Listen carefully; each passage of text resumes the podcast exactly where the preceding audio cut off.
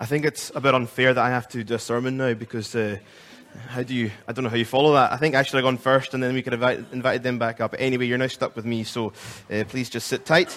Um, and we're going to continue our wee Christmas. Did you enjoy that? Yeah, it was good. It's so lovely to see, isn't it? So wonderful.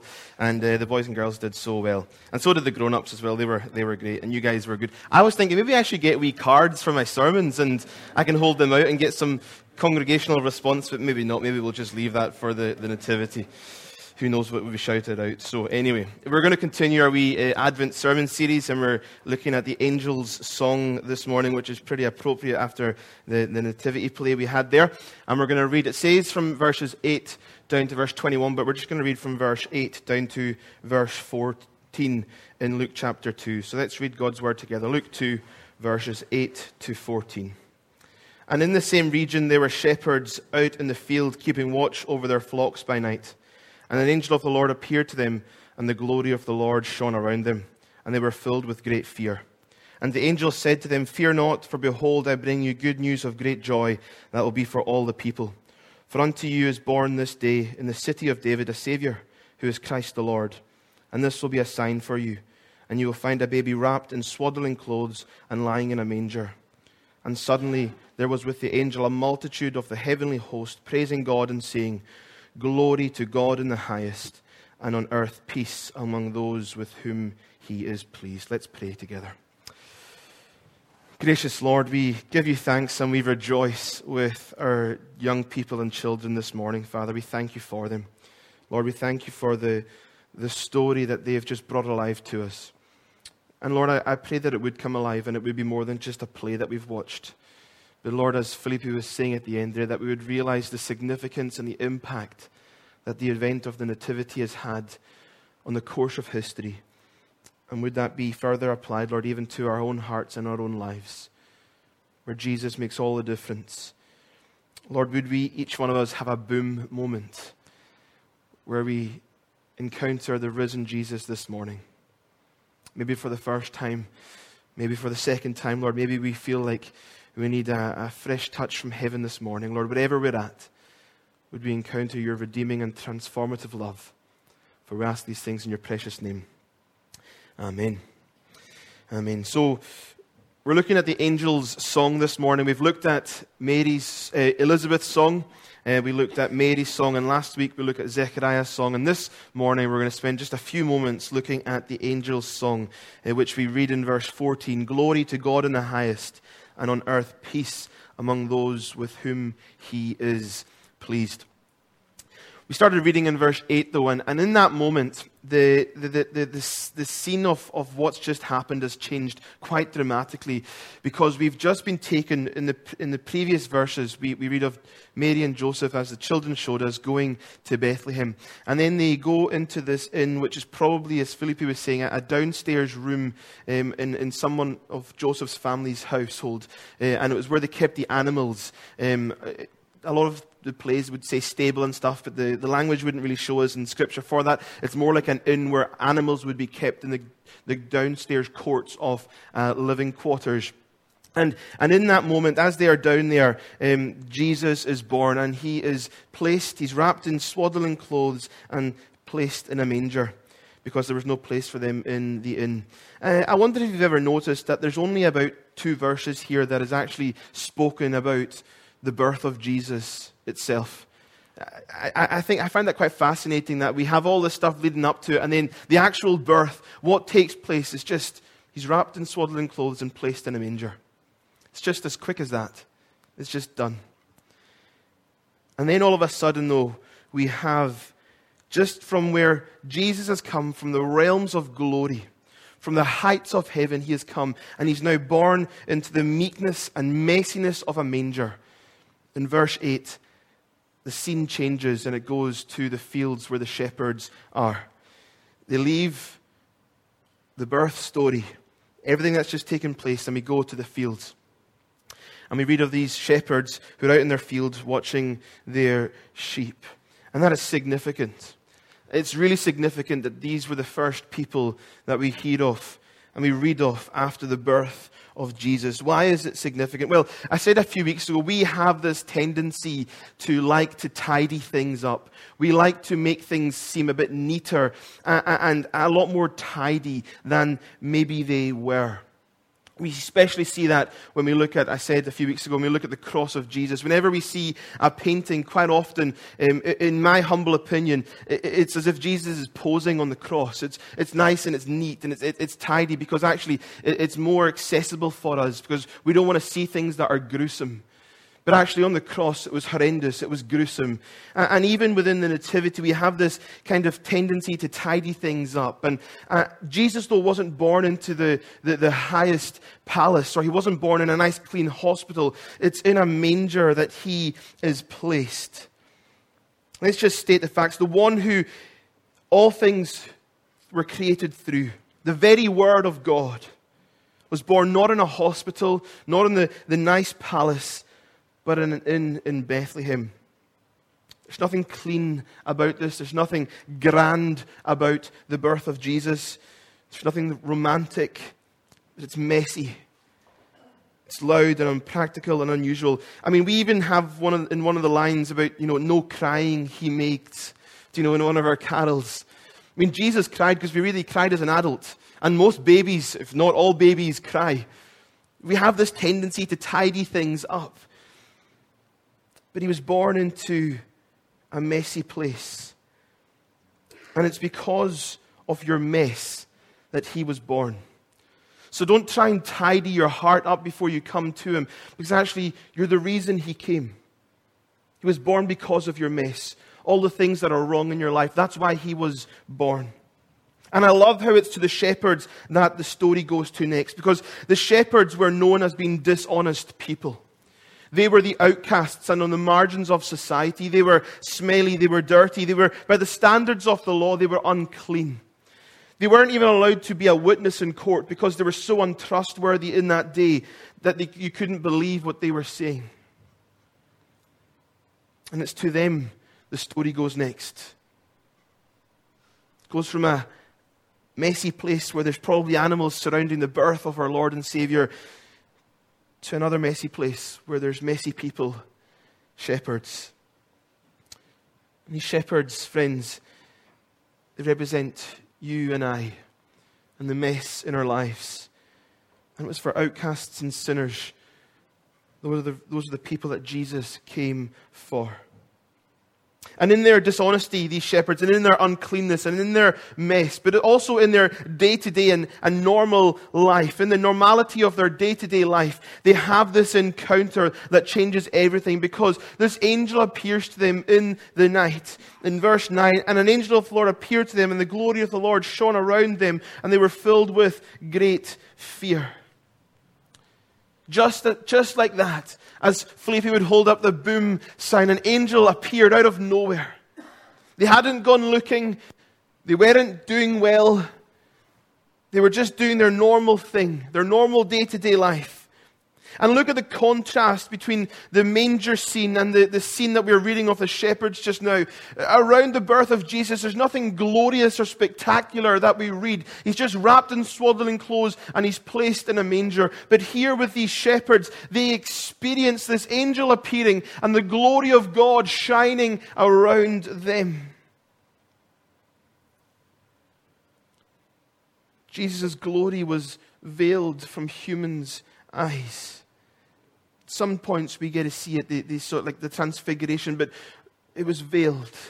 He veiled his glory. And it's to these smelly, dirty, dishonest outcasts known as shepherds that God reveals himself in all of his glory. Most children nowadays, maybe, I mean, I'm guilty for this, maybe you are as well.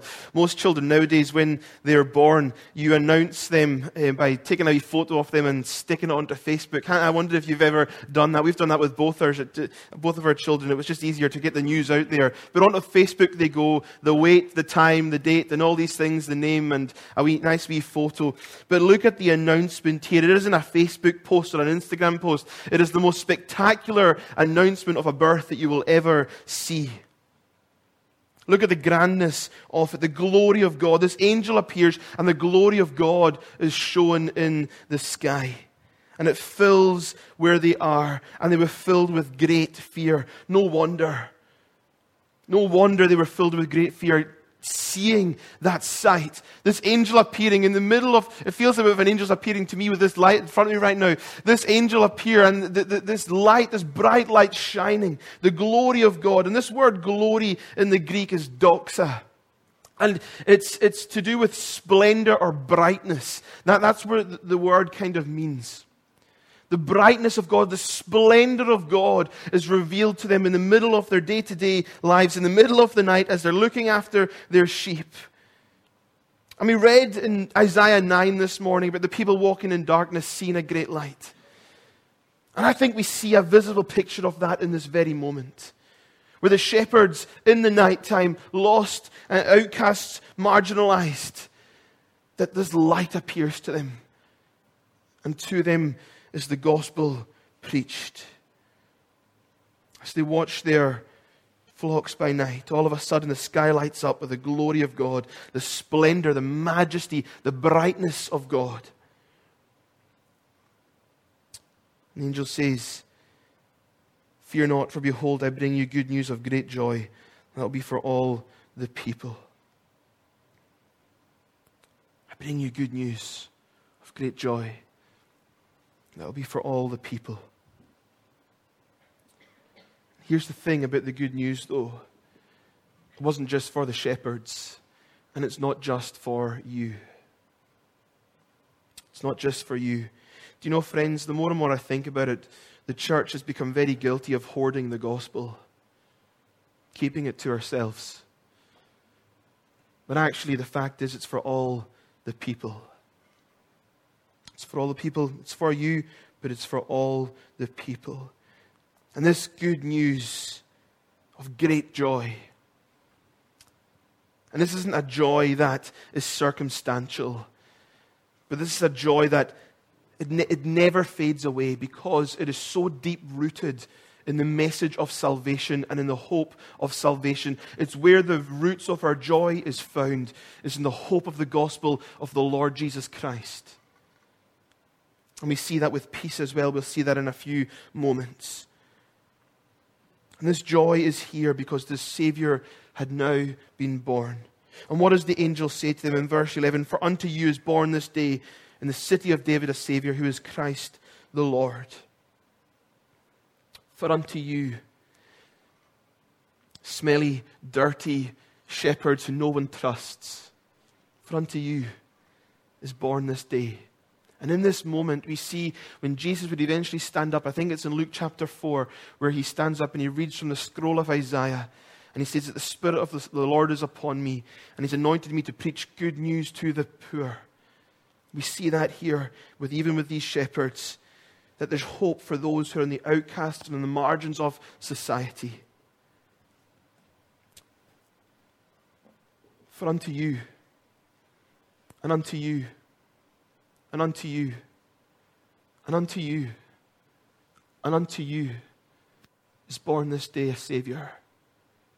He's Christ the Lord. And I wonder what you will do with that hope this morning. That heartwarming story. Do we sit and think, oh, that was a lovely wee play that the children put on? Oh, it's warmed my heart to see the boys and girls dress up with some tinsel that's nice. Let's park it now for another year, and in a year's time, we'll, we'll hear of it again. Or will you, like the shepherds, respond and actually do something about it and have to go and see? Go and see with your own eyes. As they'll say later on in verse 15, let us go and see in Bethlehem what has happened. I wonder if you will turn your gaze to the one who was born to be your Savior this morning. And one scholar says he found no room in the Holy of Holies that shone with gold, precious stones, pure silk and silver. He's not born in the midst of gold and riches, but in the midst of dung, in a stable where our sins were filthier than the dung. That's where Jesus was born into for your mess and for my mess. Friends, if he'd been born in the Holy of Holies, we couldn't have got near him. But do you know what I love? And I only saw it this morning as I was reading over my sermon before I came. He was born in a place that is accessible for us to get to. In a stable. And where does the story go next? But to the shepherds. Because that's where they could go. It was normal for them to be around animals. It was normal for them to be around that situation.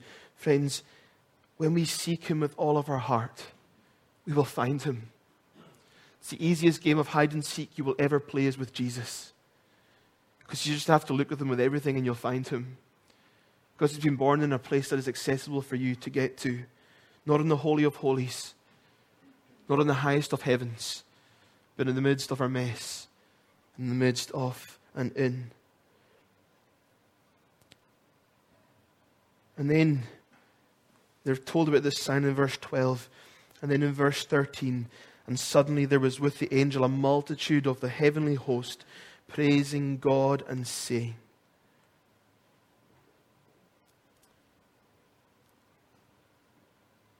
All of a sudden, we have another boom moment. Praising God and saying, We've just read as well in verse 11, I should say, sorry, that this Christ the Lord, this is who is born, this is the Savior. And in our English, we put the word the in between Christ and Lord, but actually, in the construction of the Greek, what you have here is Christ Lord, is basically the way it's put together. There's no the word the, it's Christ Lord.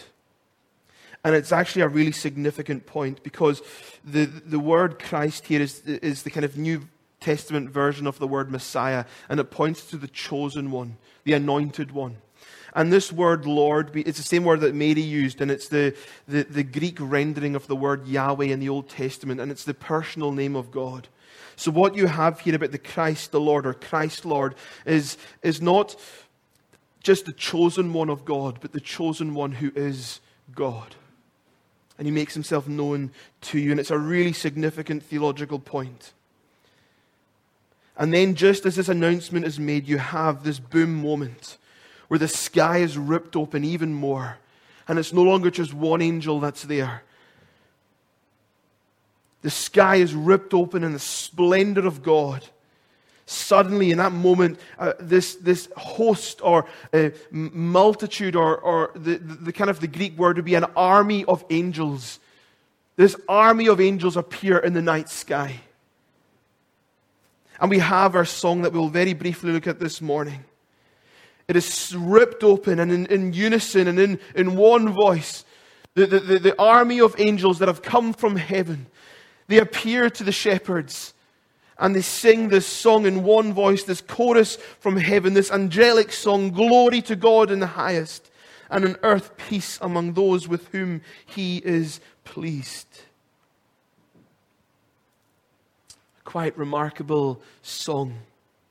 And in it, glory to God and peace on earth. We see the dual outworking of the redemption plan that the Savior would bring. This is what Christ's atoning work would do. He'd bring glory to heaven and he'd bring peace to earth. The dual outworking of the birth of Jesus that are so interconnected. Glory to God and peace to man. And again, we see God's sovereign hand here, with whom he is pleased, the phrase says. And, and, and what it's really important to say, because some translations, they would put the emphasis on where there's kind of God's is pleased with people, he will bring his peace. That's not what it means here. What this means is that, that, that it's to whom God pleases that he will bring his peace. It takes the emphasis and the responsibility away from you and I, and it's all of him. It points to his sovereign hand in the work of redemption. That he is in control, that he is the active agent in our redemption. That we just have to believe, receive, and accept.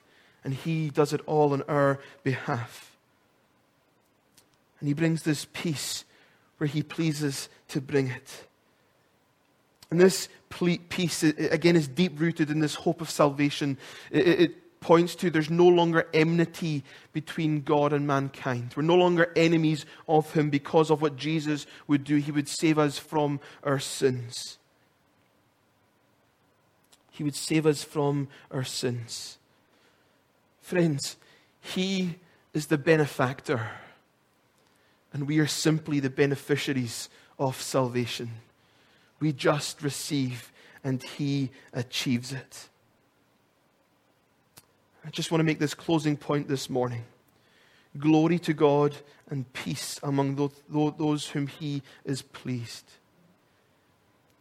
In this song, we have this beautiful, and we see this beautiful glimpse into the relationship of glory and grace. Glory and grace. Jesus coming brought glory to God, but it brought peace to us who did not deserve it because of our sin. And we see this beautiful relationship between glory and grace. Thomas Brooks, the Puritan, said this Grace and glory differ very little.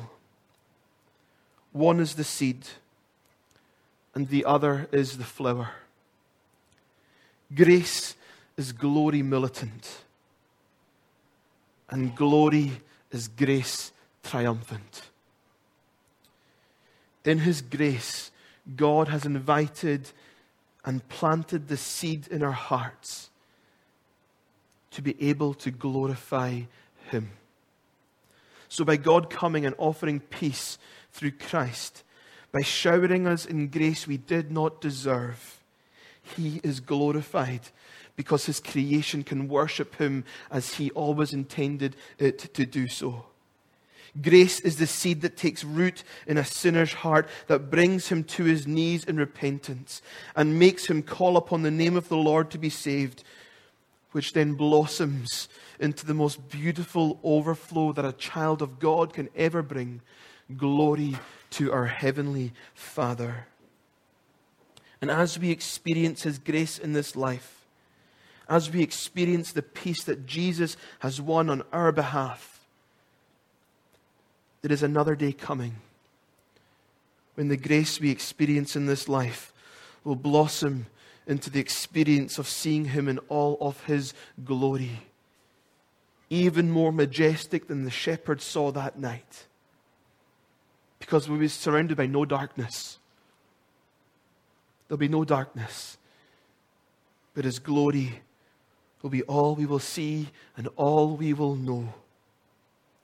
And we will get to, as Romans says, share in His glory, but only because of His grace. Grace and glory differ very little. One is the seed, the other is the flower. Grace is glory militant, and glory is grace triumphant. Let's pray. Gracious and sovereign Lord, we thank you for your redemption plan.